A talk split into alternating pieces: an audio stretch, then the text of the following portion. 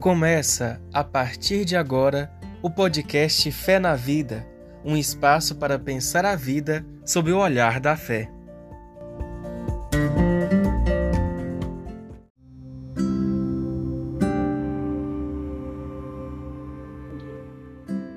Olá, eu sou Solange Maria do Carmo, sou professora de teologia e biblista. Esse é o nosso podcast Fé na Vida nós estamos aqui hoje com o querido professor Francisco Aquino Júnior.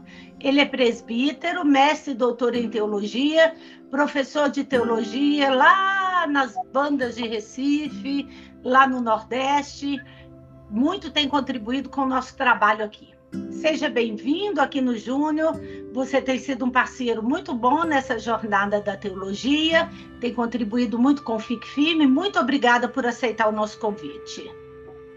Obrigado, Solange. Uma alegria estar com vocês nesse, nesse bate-papo, fortalecendo a fé comprometida com a transformação da sociedade, nos passos de Jesus, na força do Espírito. Sempre uma alegria poder participar com vocês. Aquino, nosso tema hoje é o Papa Francisco. E eu sei que você tem acompanhado bem a reflexão teológica de Francisco, o magistério dele, a condução pastoral que ele tem dado à igreja. Você tem, inclusive, muitas publicações nesse campo. Estamos completando 10 anos do pontificado de Francisco. Que balanço você faz desse pontificado, por favor? Olha, Solange, acho que a primeira coisa para dizer, que muita gente tem insistido, é que Papa Francisco tem retomado o processo de renovação conciliar da Igreja. O concílio abriu a Igreja para o mundo, envolvendo a Igreja com os grandes problemas da sociedade, entendendo a Igreja como sacramento de salvação ou do reinado de Deus no mundo, ajudando a compreender que a Igreja não é, não, não é apenas os ministros ordenados, mas é o povo de Deus na diversidade de seus carismas e ministérios, e tudo isso provocou uma profunda renovação da igreja.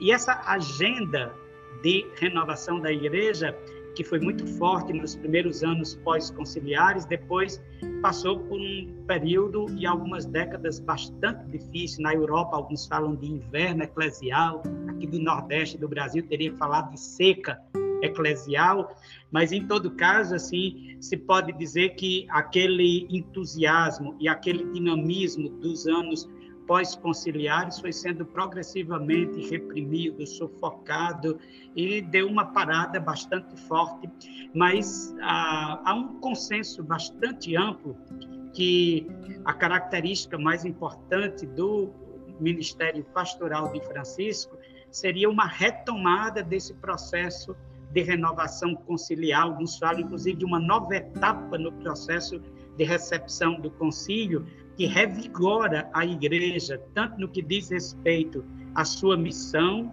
no mundo, como no que diz respeito à sua constituição e ao seu dinamismo interno. Então, diria, antes de tudo, que é, o, esses dez anos de Francisco têm sido marcados pelo processo de retomada da renovação ou da reforma conciliar da igreja, seja na linha da missão, seja na linha da organização da igreja. Adorei a expressão seca eclesial, tá? É bem nossa, bem, bem brasileira, bem nordestina. De fato, a igreja tem passou por um período de conservadorismo muito grande, pontificados assim muito restauracionistas, né? A gente teve uma espécie de introversão eclesial de novo, mas agora com Francisco parece que a esperança ressurge. Então, o que que você, é, Aquino, assim, identificaria especialmente como avanços de Francisco? O que que você pontuaria como o, o, a principal contribuição dele? Desse pontificado? Olha, Solange, eu acho que Francisco fez um diagnóstico muito preciso da situação da igreja nas últimas décadas. E eu sintetizaria esse diagnóstico com duas expressões que ele tem repetido constantemente: autorreferencialidade e clericalismo, que vai exatamente no sentido contrário do concílio. O concílio abriu a igreja ao mundo. Disse que a igreja está no mundo e a serviço do mundo e que por isso a igreja não pode ficar indiferente aos problemas do mundo. É bem famosa aquela expressão com que abre o documento da Constituição Pastoral Gaudium et Spes sobre a Igreja no mundo, as alegrias, as esperanças, as tristezas e as angústias dos homens de hoje, sobretudo dos pobres, dos que mais sofrem, são também as alegrias, as esperanças, as tristezas e as angústias dos discípulos de Jesus Cristo. Não existe nada verdadeiramente humano que não ressoe no coração da igreja. Então, essa grande perspectiva do concílio foi sufocada nas últimas décadas, de modo que cada vez mais a igreja foi se tornando indiferente aos grandes problemas da sociedade, foi se voltando para si mesmo, preocupado com seu crescimento institucional, preocupado com doutrina, com rito, com rubrica e se fechando aos grandes problemas do mundo. Ora, diante desse diagnóstico, de uma igreja autocentrada, autorreferencial, qual foi a primeira grande insistência de Francisco? Uma renovação missionária da igreja, uma conversão missionária da igreja, entendida como saída para as periferias. O primeiro grande chamado de Francisco foi uma conversão missionária no sentido de uma igreja em saída para as periferias sociais, é, geográficas e existenciais. Onde tem dor, onde tem sofrimento, onde tem injustiça, aí tem que estar a Igreja de Jesus para ungir as feridas, para consolar os aflitos, para socorrer os necessitados, para lutar pela justiça, para cuidar da casa comum. Então, eu diria, esse é um primeiro aspecto importante o diagnóstico de uma igreja autocentrada, autorreferencial, na contramão do concílio, e a grande perspectiva que Francisco aponta aqui, como aparece claramente na sua exortação apostólica, Alegria do Evangelho, uma renovação ou uma conversão missionária da igreja como saída para as periferias. Em segundo lugar, Francisco constata um processo crescente e intenso de clericalização da igreja, que vai na contramão também do concílio, que insistiu que a igreja é povo de Deus na diversidade de seus carismas e ministérios. E o que a gente assistiu nas últimas décadas foi um processo crescente de centralização e de clericalismo na igreja, que cada vez mais afasta os leigos da, dos espaços de decisão, reduz os leigos a meros ajudantes ou colaboradores, reduz os ministérios, inclusive a suplência tem ministério porque os ministros ordenados não dão conta. O ideal era que não precisasse, mas já que precisa, é o jeito. Então, esse processo de clericalização, e Francisco disse que o clericalismo é uma peste, é uma doença, é um câncer, porque ele compromete a graça batismal todo o povo de Deus, ele concentra e reduz a igreja nos ministros ordenados, ele distorce o ministério que é poder entendido como serviço e não como privilégio, como domínio, como abuso. Então, esse é um segundo diagnóstico que Francisco faz, e diante desse processo de clericalização da igreja, qual a saída que Francisco propõe? Um processo de renovação sinodal da igreja, e esse é o segundo grande assunto e tema de Francisco. A igreja é o caminhar juntos do povo de Deus na diversidade de seus carismas e ministérios. A igreja é o povo santo de Deus. E qual é o fundamento disso? É o batismo, pelo qual todos os cristãos somos ungidos com o Espírito Santo. Essa unção confere a todos os batizados o que a tradição chama de senso da fé, que é uma espécie de instinto espiritual que capacita todos os batizados pela presença do Espírito Santo a escutar, compreender, viver e transmitir a palavra de Deus. E essa unção faz de todos os batizados, como dizia a conferência de Aparecida, discípulos missionários. Daí a insistência de Francisco numa renovação sinodal da igreja, que tem a ver com o caminhar juntos de todo o povo de Deus, na diversidade de seus carismas e ministérios, na corresponsabilidade eclesial. E essa sinodalidade, Francisco diz, é tanto uma mentalidade, uma mentalidade de comunhão, de corresponsabilidade, mas é também estruturas e processos que possibilitem efetivamente a participação dos cristãos. Senão, ele diz, isso termina num discurso bonito, abstrato, mas que não serve de nada, que não transforma nada. Então, é preciso uma mentalidade nova, um espírito novo de comunhão, de corresponsabilidade, mas é preciso estruturas e processos que, superando o clericalismo, tornem possível a efetiva participação de todos os batizados na vida e na missão da igreja. Então, eu diria, Francisco faz um diagnóstico muito preciso, de identificando um processo de autocentramento e de clericalização na igreja, e diante desse diagnóstico, aponta como caminho de uma dupla conversão.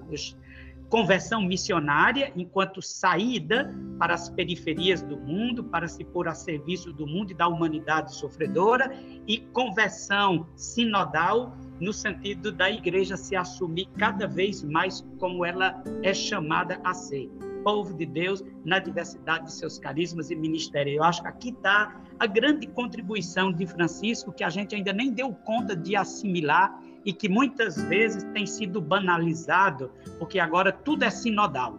Tudo é sinodal na igreja, tudo é missão na igreja, e ao fazer isso se banaliza, e ao se banalizar se evita uma verdadeira e autêntica conversão missionária e sinodal. Mas eu acho que a gente deve muito a Francisco essa retomada do processo de renovação e de reforma conciliar da igreja em termos de saída para as periferias e de sinodalidade eclesial. Ô, Aquino, uma coisa que me chateia na igreja é que, às vezes, os conceitos mais básicos e fundamentais, os mais importantes, viram slogan. E aí eles entram em todo lugar, de qualquer forma, e caem na banalização, como você disse. Mas essa Quando é uma cai na banalização, aí nós já não precisamos mais do termo, ele passa a ser negativo em vez de positivo, como é o caso da sinodalidade, né? Eu acho muito bonito que Francisco não só fez um diagnóstico correto, como ele, ele deu a, ele apontou o medicamento certo. E o primeiro medicamento que ele aponta é essa conversão da própria igreja, a igreja como ouvinte da palavra, né? A igreja que tem que mudar suas estruturas. Você, professor como eu, os alunos estranham quando a gente fala conversão da igreja, porque acham que a igreja está convertida, que a igreja não precisa mais de ouvir a palavra. E com isso a gente coloca toda a culpa no mundo. O mundo é que está errado. O mundo é que não escuta. E o mundo, e aí a igreja está sempre, como que eu diria, é, em confronto com o mundo.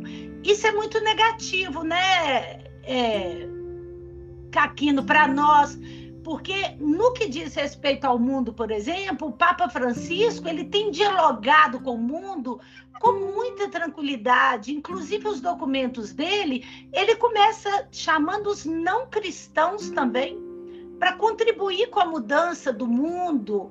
Ele convida não só os cristãos católicos, mas os cristãos de outra denominação. Ele convida todas as pessoas de boa vontade. E com isso ele tem conseguido dialogar com muita gente o que, que você me diria sobre esse diálogo de Francisco com o mundo e sobre a figura de Francisco no mundo? Ele é uma figura bem aceita? Ele é bem ouvido? Como é que você está vendo isso? Olha, Solange, primeira coisa é bom lembrar que uma marca do pecado é querer se esconder. Então, é isso que você dizia da dificuldade de reconhecer o pecado na igreja, e que não é só pecado pessoal, é também pecado estrutural. Estrutural, e, é isso mesmo. E alguns, inclusive, esquecem, como a gente reza na oração eucarística quinta, que a igreja é povo santo e pecador. Alguns esquecem que a gente reza a cada dia pedindo perdão pelos pecados de cada um de nós e do conjunto da igreja. Aquilo que impede que o reino de Deus possa ir acontecendo na igreja. O concílio lembrava que a igreja é chamada a uma reforma perene, permanente, sempre em vista de uma maior fidelidade. E não pode ser diferente, porque a igreja é peregrina, é povo peregrino nas estradas do mundo rumo ao céu e, portanto, chamada a uma conversão permanente. E Francisco tem insistido nisso, nessa conversão da igreja em vista de uma maior fidelidade à sua missão. E é aqui onde entra, em primeiro lugar, o problema do diálogo com o mundo. É que a igreja existe para ser no mundo sinal e instrumento de salvação, da íntima união dos seres humanos com Deus e entre si. A igreja que é fundada na comunhão trinitária é chamada a ser no mundo fermento de unidade, fermento de fraternidade. E por isso ela não pode se isolar do mundo, ela não pode ficar indiferente ao mundo. Ela está no mundo com uma missão, uma missão de contribuir para que cresça, a comunhão, para que cresça a fraternidade. E é por isso que Francisco vai ao encontro dos migrantes, é por isso que Francisco vai ao encontro dos encarcerados, é por isso que Francisco fala contra a guerra, promove a paz, defende o direito dos trabalhadores, se encontra com os movimentos populares, defende a causa comum.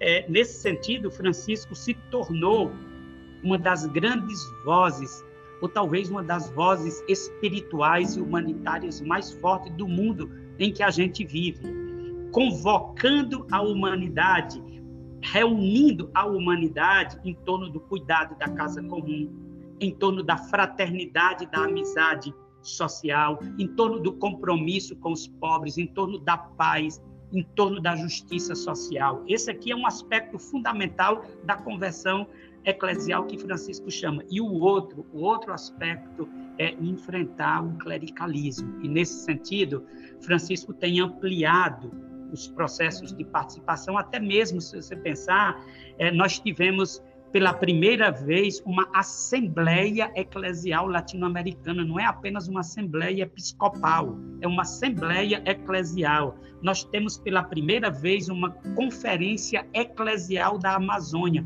não é só uma conferência episcopal. Pela primeira vez nós teremos participação efetiva de leigos, religiosos e padres no sínodo.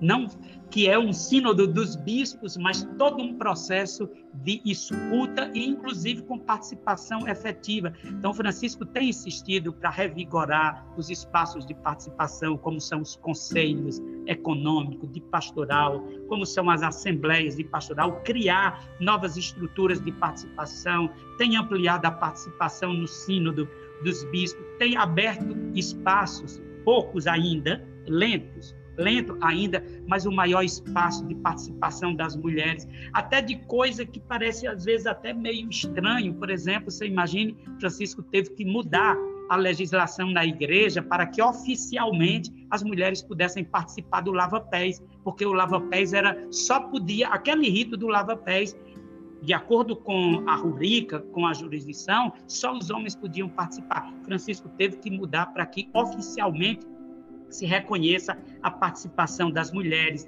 Teve que mudar a legislação sobre os ministérios de acólito e leitor, que era exclusiva de homens, para que mulheres pudessem participar. Francisco começou a abrir espaços na Cúria Romana para mulheres, ocupando inclusive algumas funções em cargos mais de direção, até no dicastério dos bispos, para nomeação de bispos. Hoje nós temos mulheres que participam com direito de intervenção e de voto. Então, assim, são processos lentos, mas não se pode deixar de reconhecer é, o esforço e, e o processo desencadeado por Francisco de renovação missionária e de renovação sinodal. Agora, é claro que todo esse processo encontra muita resistência.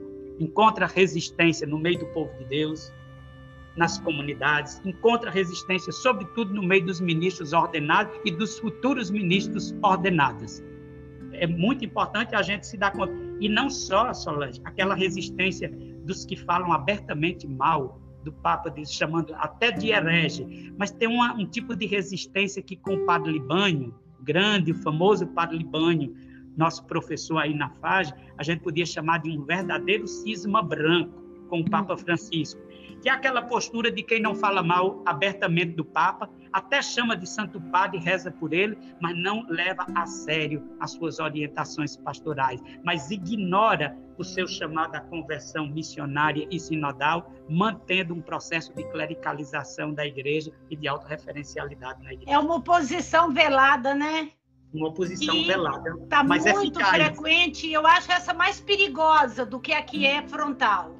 Porque, como dizia o padre Cônigues, é melhor um inimigo na frente do que um, um vento frio nas costas. Então, eu tô mais para enfrentar o inimigo do, porque ter um, do que ter um suspeito atrás de mim.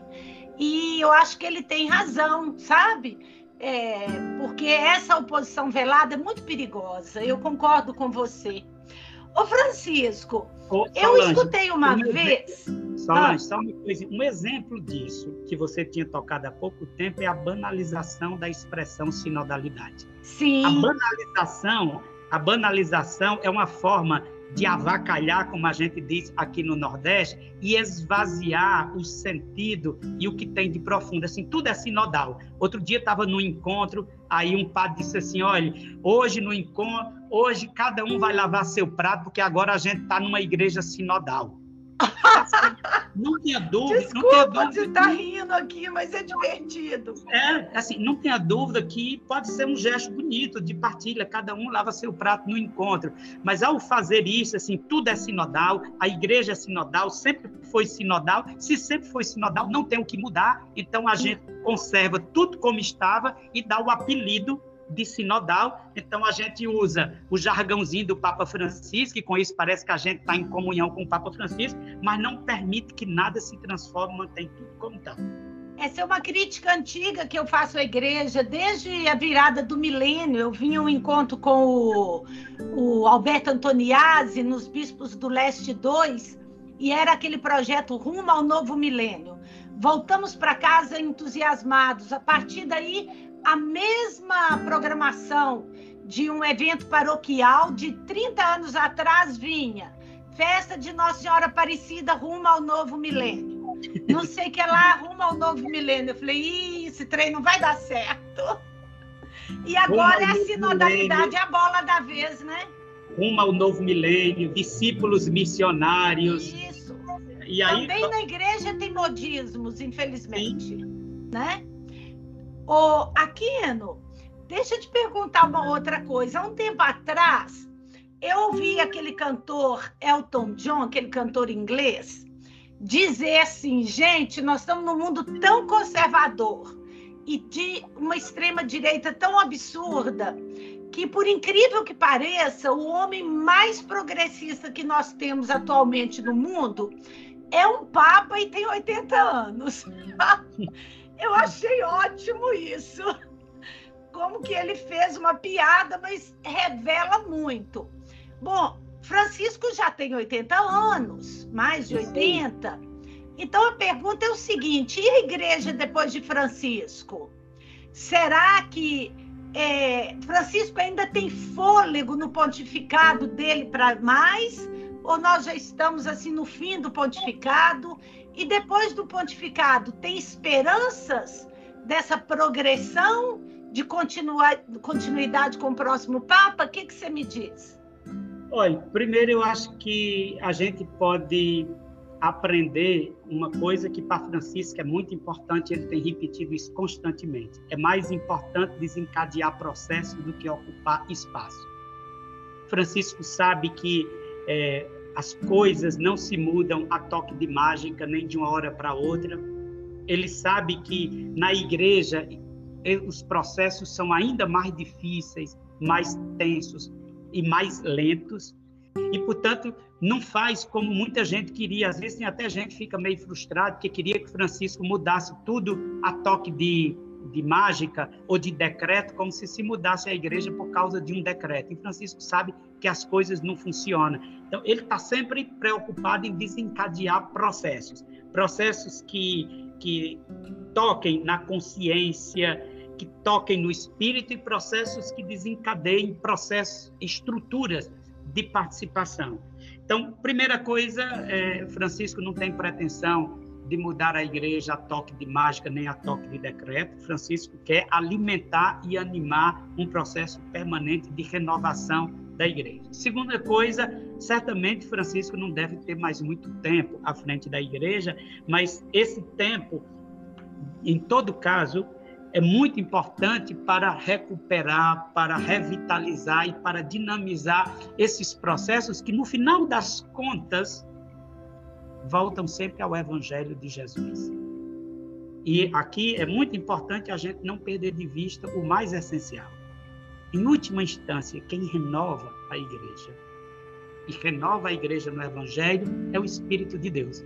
Assim como na fé, quem renova o mundo através de processos históricos é o Espírito de Deus. Creio que a presença do Espírito Santo de Deus na igreja, apesar da igreja, que mantém viva, atual e presente a o Evangelho de Jesus Cristo. É o Espírito que torna ele presente e que renova a igreja, muitas vezes, apesar da igreja. Então, certamente é muito bom a gente ter à frente da igreja é, e como sinal de unidade um, um bispo como o Papa Francisco. É um dom de Deus, é uma graça de Deus e a gente tem que dar muitas graças a Deus por nos ter dado e nos ter concedido um dom tão precioso como é Francisco. Outro Francisco, né? Depois de 800 anos, nos deu um outro Francisco para renovar, restaurar a igreja no Evangelho.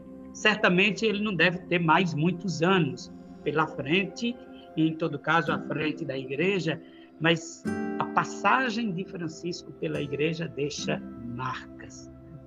Eu, às vezes, digo assim: sobre Francisco, eu sou sempre tentado ou levado a dizer o que dizia Inácio Eliacuria sobre Oscar Romero. No Papa Francisco, Deus passou pela igreja e pelo mundo.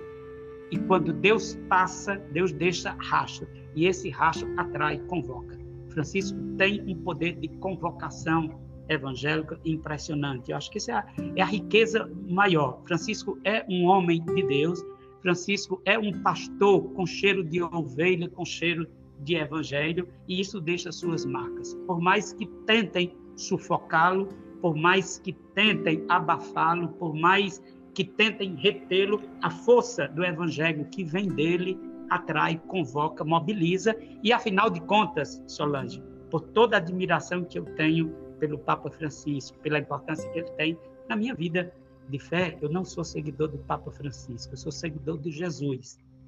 E se o Papa Francisco tem uma importância muito grande é porque ele atualiza com toda força e vigor o Evangelho de Jesus Cristo. E Francisco pode ir, mas o Evangelho de Jesus Cristo permanece e a gente vai continuar na força do Espírito, nas periferias do mundo, a partir de baixo, procurando viver, disseminar e espalhar o Evangelho de Jesus que renova o mundo, que transforma a nossa vida, que nos compromete com a construção de um, uma sociedade mais justa e fraterna, no cuidado da casa comum. E nisso, Francisco vai continuar sendo irmão e companheiro de caminhada. E nós seguiremos a nossa, a nossa missão em fidelidade a Jesus, na força do Espírito e serviço aos pobres.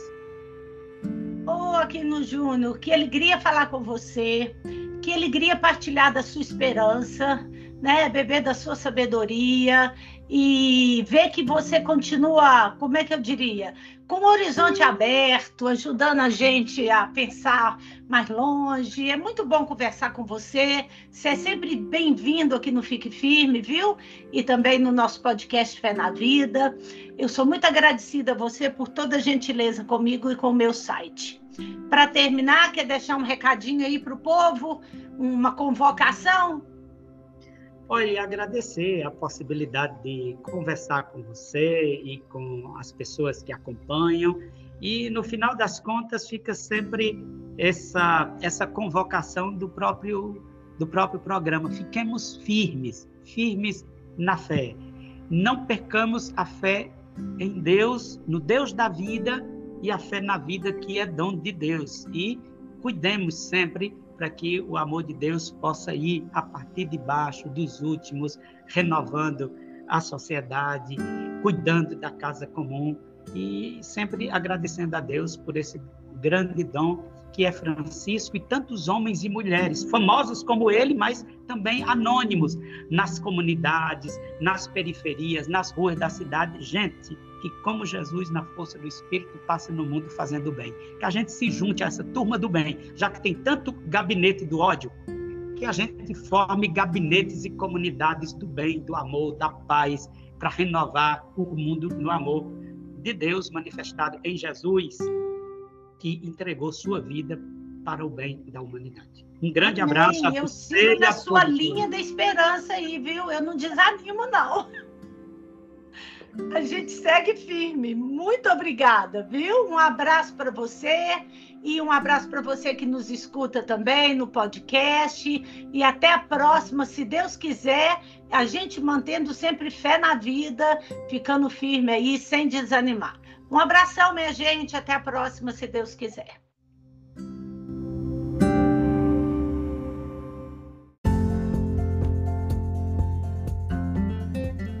Você acabou de escutar o podcast Fé na Vida. Muito obrigado pela companhia e te esperamos no próximo episódio.